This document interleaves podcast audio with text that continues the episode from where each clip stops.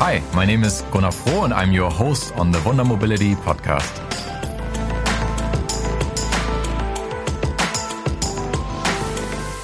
All right, welcome back to the Wunder Mobility podcast. Today I'm speaking with Christoph Wolff. Christoph is Global Head of Mobility at the World Economic Forum. Thank you for joining us. Thanks for inviting me. Christoph, World Economic Forum is something that everybody obviously has heard about. It's on the news at least once a year. You can't miss it. But I think not everybody really knows how this works and what this is about. Can you, before we dive into mobility and a bunch of topics over there, give us a quick take on what the World Economic Forum actually is? Yeah, I'm very happy to do so. Indeed, most people associate the World Economic Forum with Davos actually I'm being asked often if the World Economic Forum, if I'm working out of Davos actually. And then I'm telling, yes, we are in Davos, at least until now, once a year for a week, together with many heads of states and the CEOs from many companies around the globe. But actually, this is only the tip of the iceberg. Yeah? So the, the forum has a status of an international organization, such as the Red Cross or the World Bank, etc. And it's the International Organization for Public-Private Collaboration. So the forum engages with its almost a thousand partners and many public organizations on topics, on themes, which one industry or one organization alone cannot solve. Yeah, where you need stakeholders from that area, public and private, civil society, research, academia, to work together across the value chain to get something going. And the forum is structured around industries. So I am leading one out of eight global industries. Mobility, that is, includes automotive and mobility as a service, supply chain, aviation, travel, tourism, aerospace, and it's my job to work to identify with these partners, all around 150 globally, relevant or topics, important and urgent topics. And then we jointly start initiatives that are designed to have impact on a global level. And I'm sure we get into examples later on. Mm-hmm. And I think that many people also ask themselves how all of that gets funded because much of what you're describing sounds in some ways like something also a consulting firm would do and bringing people together, hosting events, maybe publishing papers. But then it's clear what the business model is behind that, basically selling consulting teams. And that's, that's not the, the case here. How does WEF work financially? How is all of that possible? The work that you're doing? Well, the, the forum, uh, different to consulting firms. So the forum is a platform. Yeah, the forum is a platform on which people work together, communicate together, solve topics, and address important issues. So the forum does work with consulting firms. So consulting firms are members, uh, partners of the forum, and actually we can engage consulting firms to to help us in these multi-stakeholder collaborations to address issues but the forum itself is not a consulting firm. And the, the business model is, is straightforward. Yeah. So it's actually these almost a thousand partners, they pay mem- membership fees. Yeah. So they basically want to be part of the World Economic Forum. I mean, the big headline is committed to improving the state of the world since 50 years. So Davos had its 50th anniversary just early this year before COVID hit. So the, the partners basically entrust the World Economic Forum to do the right thing, yeah, to bring them together on behalf of important topics. When I look back at, I was reading about the work that you did also before WEF, and you have a long history in travel and mobility and logistics and so on, including 17 years at McKinsey, leading the global logistics and travel practice also over there. When we work in mobility now, it seems to us like a very special time. It seems like there's so much happening at once, but I wonder if that has always been the case, basically. How do you look at um, the space that we're working in and that our listeners are, are working in as it evolved over time? Is it really true that there's something more accelerating and something going on now, or has this always been the case over 20 plus years, probably? No, I think it's a special time. Yeah. So I mean, you can say all times are special, but it's a special time because it's a confluence between different developments that actually are coming together at this at this time.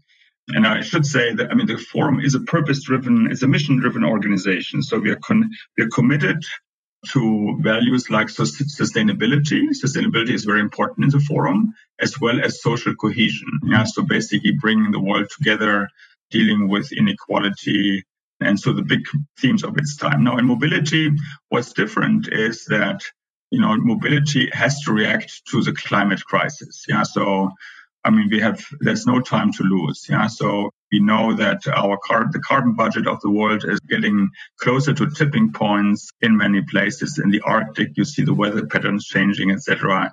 It has impact on citizens in, in many countries and mobility or transport contributes like 25% to that. And it hasn't actually, while the emissions from the power sector have gone down over the last let's say 10 years. In mobility and transport, they are rather increasing. So they are different sectors. So it's different in road, uh, light duty vehicles on, on, on like road transport, different on cargo and on aviation, on shipping.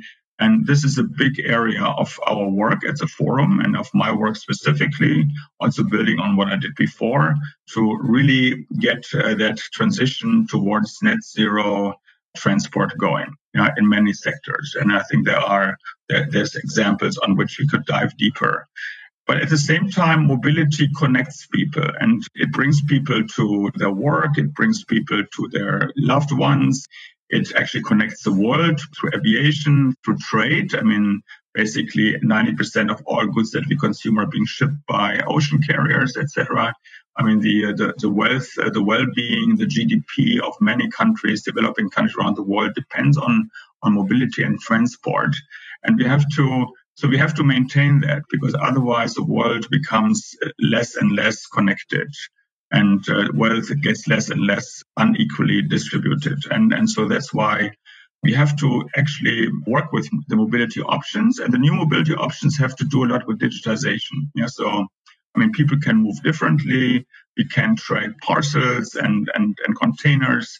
So we can do a lot better. Yeah. So we can act on demand instead of, instead of scheduled routes. So we can do, do many things better, but we have to learn together how to do it best.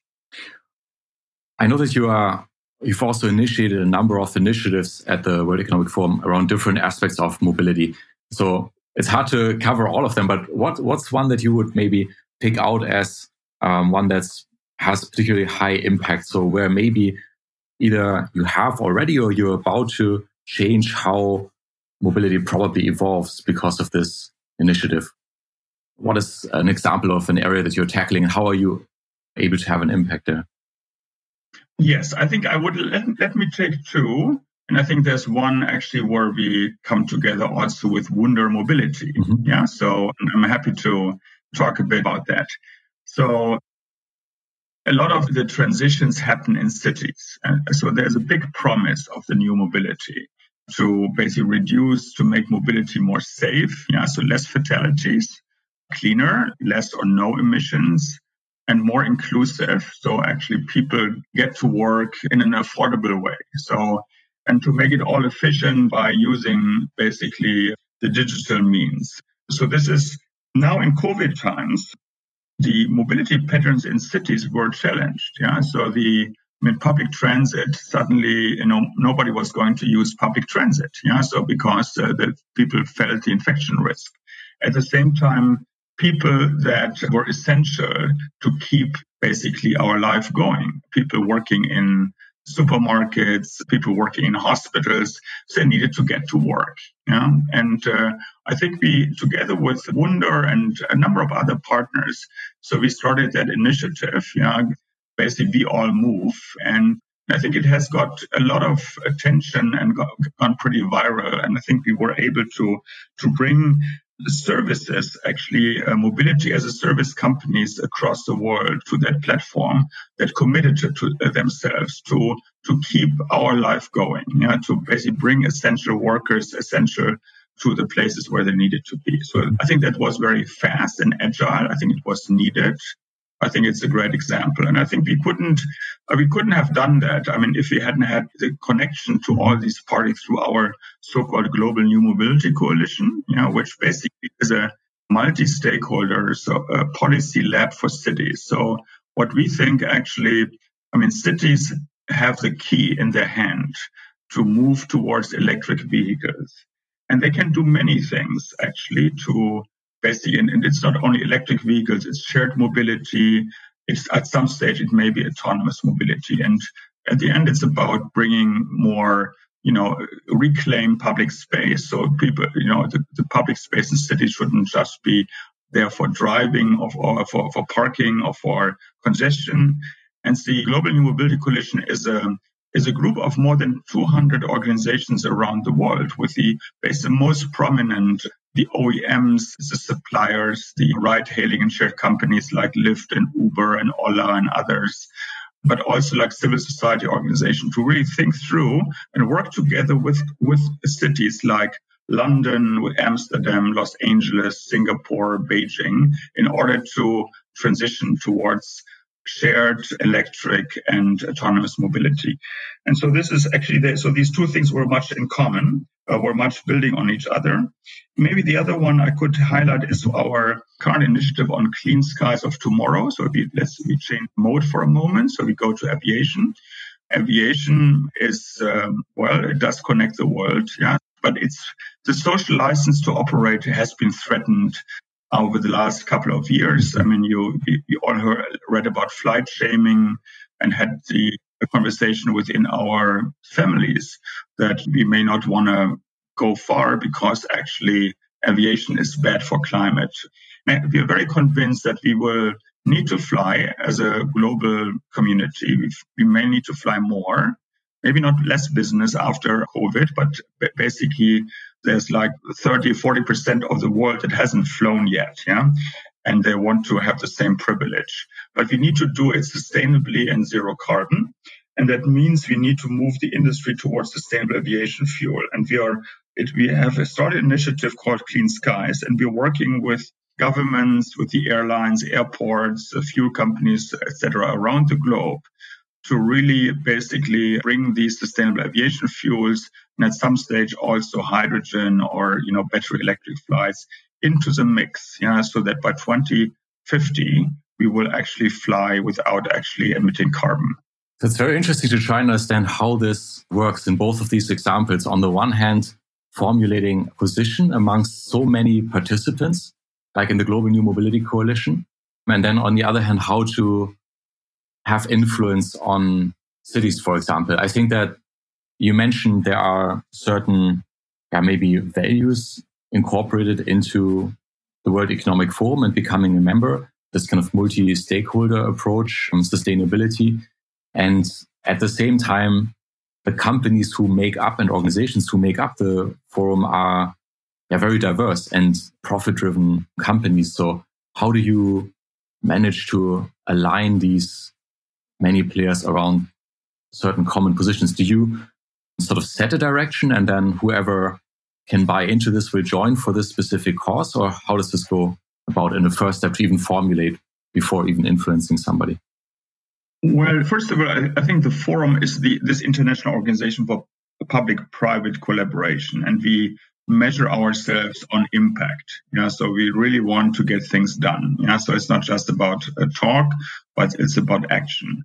And uh, action obviously is around policy. If you want to do change something large scale, it's often about finance. Yeah, basically bringing together industry players with financial institutions and you know, the Green Deal of the European Commission is an example, or but there's many other schemes to really bring finance to places where transition is needed and where you know smart financial engineering actually can make a difference. So we have those partners actually in our platform and so we are value driven and the partners share this. And i think you know we the good thing is we have now come to a point where there's very few parties on the world that say, you know, Paris is not a good idea, yeah, and it's getting hopefully less and less so. Some outliers, maybe. So, in a general direction, which means mm-hmm. to guide the transition towards clean, safe, and inclusive mobility, mm-hmm. I think we should be, are aligned. But then it's about picking the right themes for impact. Yeah. So basically saying where is a window of opportunity? Who can work together? What is the landing point? Is it the right time window? And I could say, for example, for the aviation example, there is obviously a regulatory process. So ICAO is a global regulator on this. It's a UN body. We are closely connected. Yeah. So the um, uh, Secretary General of ICAO is, is the chairwoman of my board. So they have a process ongoing, but it's obviously 195 companies need to agree. So it's a it's a, it's a, it's not a quick process. Yeah. So they need they take time. And it's very much about building confidence. Yeah, it's building confidence that this is doable. And so this is about building confidence and building instruments and building economical opportunities to make this attractive. And that is actually, then you find traction. Then you get traction from the airlines, from the airports, and everybody who obviously needs to make money. So I think at the end of the day, I mean, we, we're not in an altruistic commercial space. I mean, these are all companies that are responsible to their shareholders. Yeah. So they need to make money to make it profitable. But they also realize there may not be a business any longer in the future, aviation, for example, if they ignore the reality of the climate crisis. Mm-hmm. And my impression is that you basically have some tools that you also mentioned now at your disposal. One would be probably to bring some data to the surface, maybe publishing yourself or highlighting what others have published, but then also like providing a stage, right? Like you mentioned about if somebody is willing to come out first or is one of the first, you have probably a larger audience than they have by themselves to to position themselves, and then finally to connect um, people so that they find others faster to help them.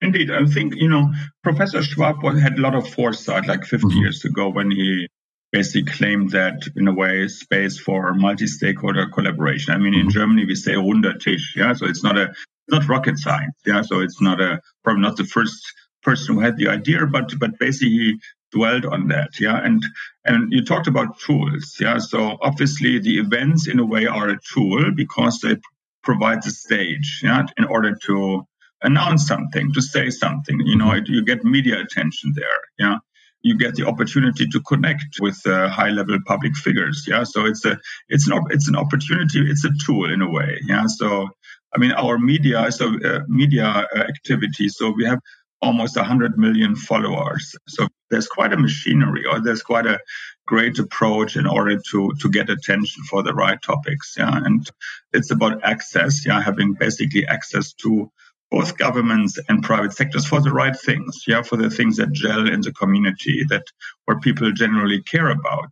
And we can give the voice to people that otherwise would not be heard, yeah, so that people from developing countries.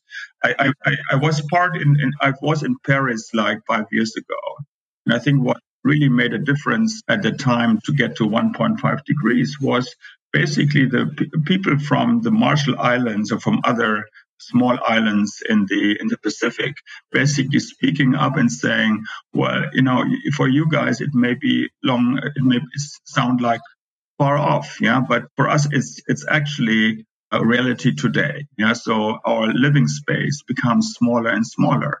So we need to move people from one, evacuate people from one island to the next. I think that was actually that was very touching for for the people there. And I think this is actually what made a huge impact. And so I think the forum has the opportunity to give voice to to a lot of people that otherwise would not be heard. Mm-hmm. And I think from from my experience or our experience at Wunder Mobility, when we did this initiative together earlier in the year around We All Move and basically the COVID response from the Global New Mobility Coalition, my I was surprised how I would say accessible the teams are at World Economic Forum and fast moving and how you can actually put something together because I think you think there are 200 members or so and you will like stand in a long queue and maybe never get through. But the reality is that not maybe everybody is also equally active or maybe has an idea in this moment. So I think the barriers to entry are maybe surprisingly low, but then the reach is quite big. Yeah, and indeed, I think the you know this is this is actually our mission. Yeah, so also at a very personal basis. So that in mobility, we are a team of around 30 globally. So, so the, the forum has offices, the head offices, offices in Geneva. I'm actually would normally be based in, in New York, but because of COVID, I'm in Germany all the time currently. Um, but we have an office in San Francisco, in Beijing, and in Mumbai, in Tokyo, and we are we're working as a team. Yeah, and so we are very committed to these topics, and this is actually important for us, and especially you know if you are a company, a purpose-driven company. A global innovator, etc., that actually has a great business model and reach. So it's a it's a good place to mm. to work together. Yeah, so to make something big happen. You are leading mobility for the World Economic Forum. So it's not just Europe, it's also not just uh, North America. Mm-hmm. Your work extends into um, China and all places around the world. Where do you see, we have a primarily European audience, a little bit North American audience. Where do you see you know, regions of innovation around the world for mobility that you probably advise after Corona, all of us should travel to? Well, I I think it has been written and and talked about a lot that obviously California on one way is a is a lab for the world. Yeah. So especially when you talk about digitization and business models based on smart, uh, you know, IoT, on data and all of that. So it's not, I don't think it's a coincidence that all these platform companies, you know, the Ubers, Lyft, Airbnb, etc., are US based. Yeah, so this work, you know, capital gets invested, and you know where talent is, and so I think you know we we, we have to be in California. It's really important, and and we see a lot of traction coming out of there. But equally and almost equally now, you know, China has become also a very important breathing space for really innovative companies in all these areas. I think, you know, Didi moves um, more people than Uber. Uh, you know, obviously has to do with the fact that China has so many people.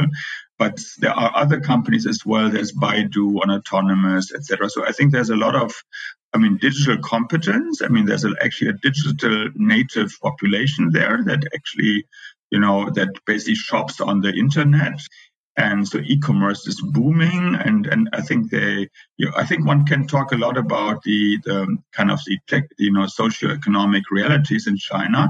But i mean that you have a young population that is very much you know digitally capable. And that is actually uh, that has an engineering mentality in a way. And that is moving fast. Yeah and this um, we'll see that we also see co- uh, innovation coming out of like India. Yeah, so same thing, young population. You know, you see Ola cabs, you see other uh, actually uh, places. You um, and and they they also, I mean, they have clean air issues. So so it's it's actually there where people want to change things because it's good for the economy. It's exportable. I think it's also politically supported. And uh, but it's truly interesting to see what in places like Shanghai and Beijing, Shenzhen, etc., what's really happening there. And but it goes to Singapore, it goes to Jakarta. I mean, to the mega cities that, uh, and, and you know, people are aware that you know the mega cities are, are growing and they they, they need to become livable again for for all the millions of people that that are there. Um, Germany and to some extent, other countries in the West, Japan uh, certainly have benefited in the past from the strong role of the automotive industry. And more and more that's coming under pressure at the moment. There was extreme decline in new car sales in the beginning of the year. And then there are sort of rounds of cost savings announced at the big manufacturer. But at the same time, also huge investment programs into electrification and digital services. Can you, from your work at the World Economic Forum, look more than one or two years into the future of how you think these companies are going to change, these big incumbent OEMs?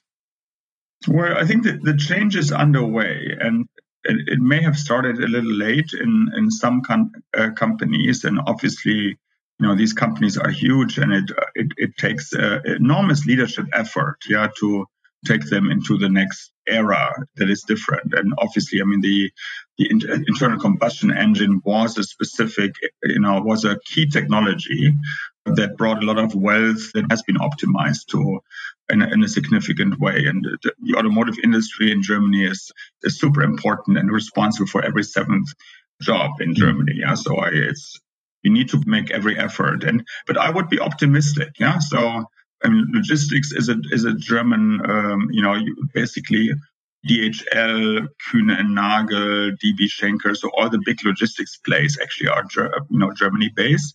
And in automotive, BMW, Daimler, Volkswagen, etc. I think they are. I mean, they. I think they have all acknowledged, yeah, and and they're moving.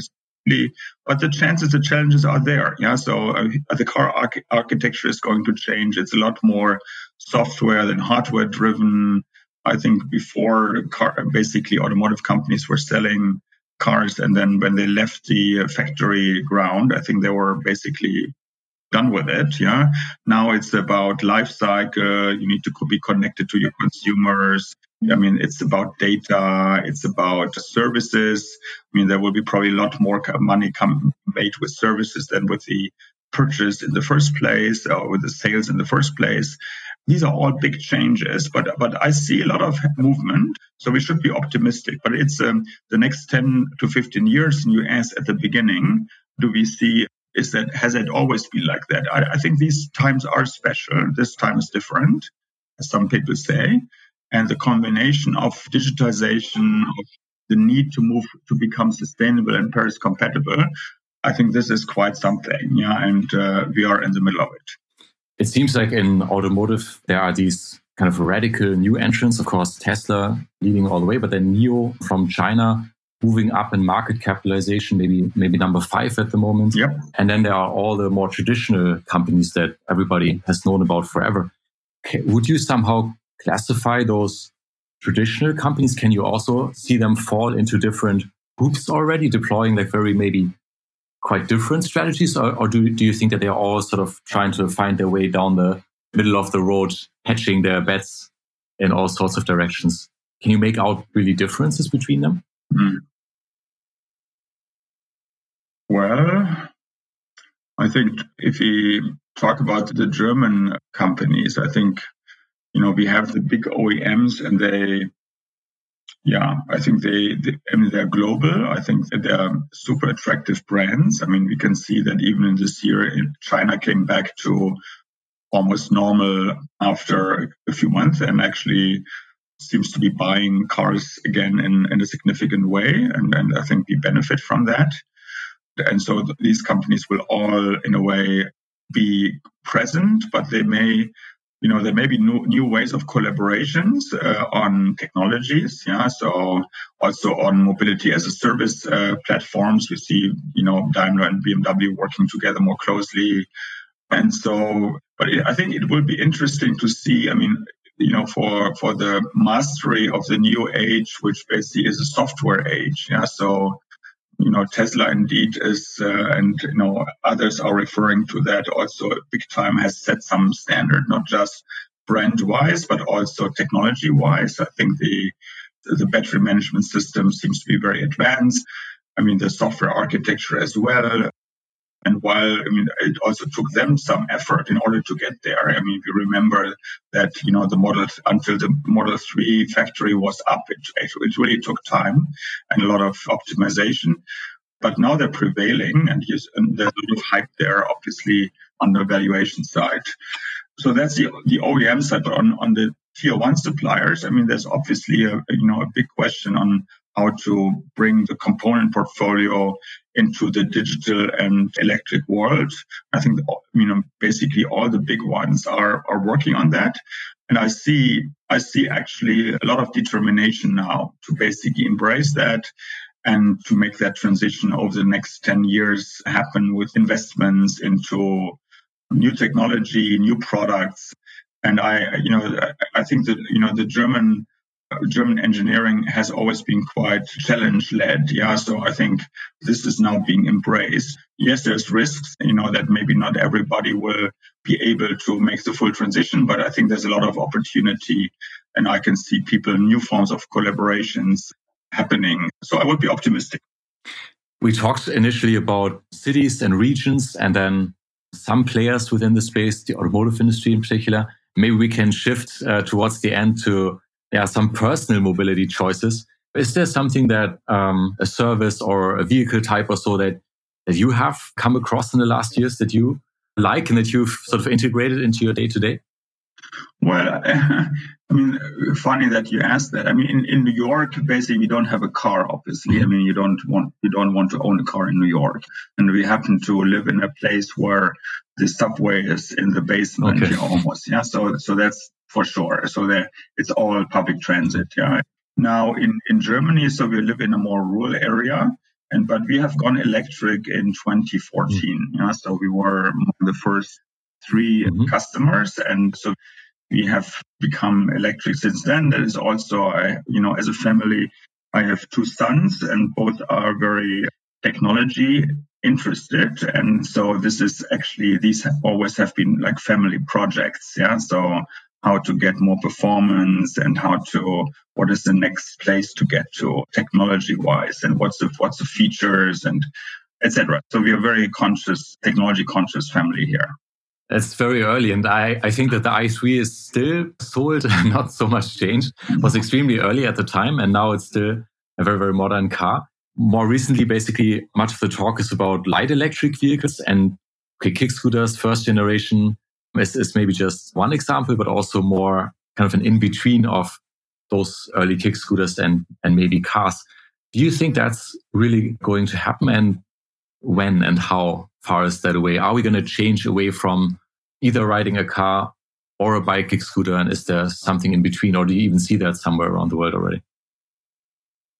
Well, I think that, you know, the choices have grown. So I think we have also been thinking about buying an e-bike or an e-scooter, etc., or renting. So when we go to, you know, to Berlin or so, I think we we do explore the city by, you know, various choices there. I think you know our, our, our son lives in Zurich and I think he has you know he has an e-bike mm-hmm. subscription so and and yeah so I think mobility as a service is actually growing in many ways and uh, I would also see that over the next 20 years I mean the fact that we always uh, um, basically drive in the same car that is actually designed to serve you in inner city traffic as well as on the maybe two times a year longer term trip where you have need a lot of baggage. So that means you have an oversized car that is empty most times in, in, in dense inner city traffic. Yeah.